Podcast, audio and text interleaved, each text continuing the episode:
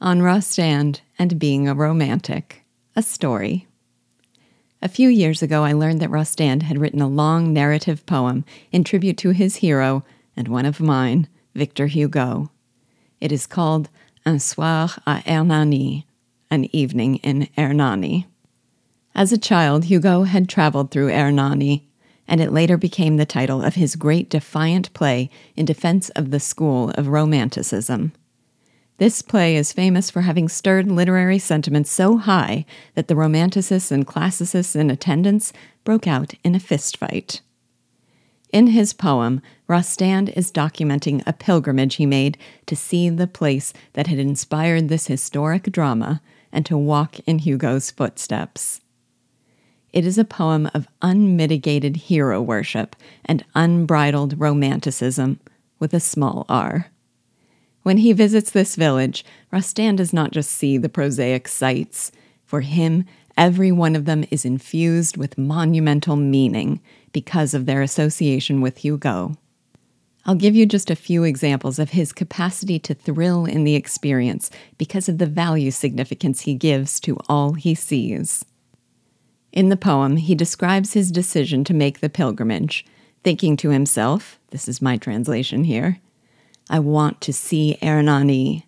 It is there that between the beams of the street, where one drinks bottles of dark wine under a long, narrow band of indigo, Spain met Victor Hugo. When he arrives, the narrator encounters a Basque peasant atop a hill, and pointing in the distance, he asks, What is that village? He knows the answer. He asks only because he wants to hear him say, in his sonorous Basque accent, Hernani. He thinks to himself that this rustic cannot even comprehend the meaning contained within the name he uttered. Poetry does not make the crops grow, and his plow does not dig up verses. He does not understand that Hernani connotes a triumph in art. But this, by contrast, was how he felt hearing the word. Forgive my rough translation again. I had a chill down my spine and tears in my eyes when, with a sound made more grand by the accent of this old man and by the majesty of the valley twilight, with something fierce about the R that vibrated like an iron makhila, with languor in the I, and on the A, a guttural and singing sonority that prolongs, widens, and solemnizes, slowly swinging a vowel like a censer. The name of Hernani rolled in the gold of the evening. And finally, at the end, when darkness comes and his pilgrimage to Hernani must come to an end, Rostand says that he feels himself leaving Hugo as one awakens from a dream. As he walks down the street and passes under the last of the wrought iron balconies, a man says to him in a proud, gruff voice, Here in this old street was born the great Urbieta, to whom King Francis I gave his sword.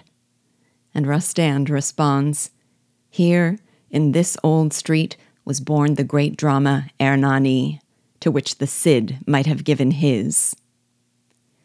That, to me, is what it means to be a romantic. To love things with such clarity of passion that reflections of them in reality thrill you to the very depths. That is how I strive to live, and I learned it in no small part from Rostand and from Hugo. When I learned that Rostand's home, Arnaga, in the Basque country of France, still existed and was open to tours, I decided to make a pilgrimage of my own. Better still, it was not far from Ernani, which, though it is no longer a bucolic village, I simply had to pay a visit to as well.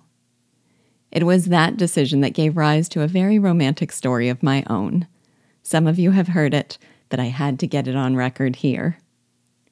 Driving back from Ernani, I passed signs for the Chateau d'Urtubie and thought, I know that name. It's mentioned in the poem. So, of course, I stopped, and to my delight, I discovered it was open to tourists. On the tour, I learned that this castle has been in the same family since 1341. The current owner is the 24th in the family line. I mentioned to the tour guide that I'd been brought here by Rostand, who referred to it in his poem. The tour guide said she had not heard of the poem and did not know that there was such a reference. And she wasn't sure the owner did either. She took pictures of it and promised she would write to me after she spoke to him to let me know.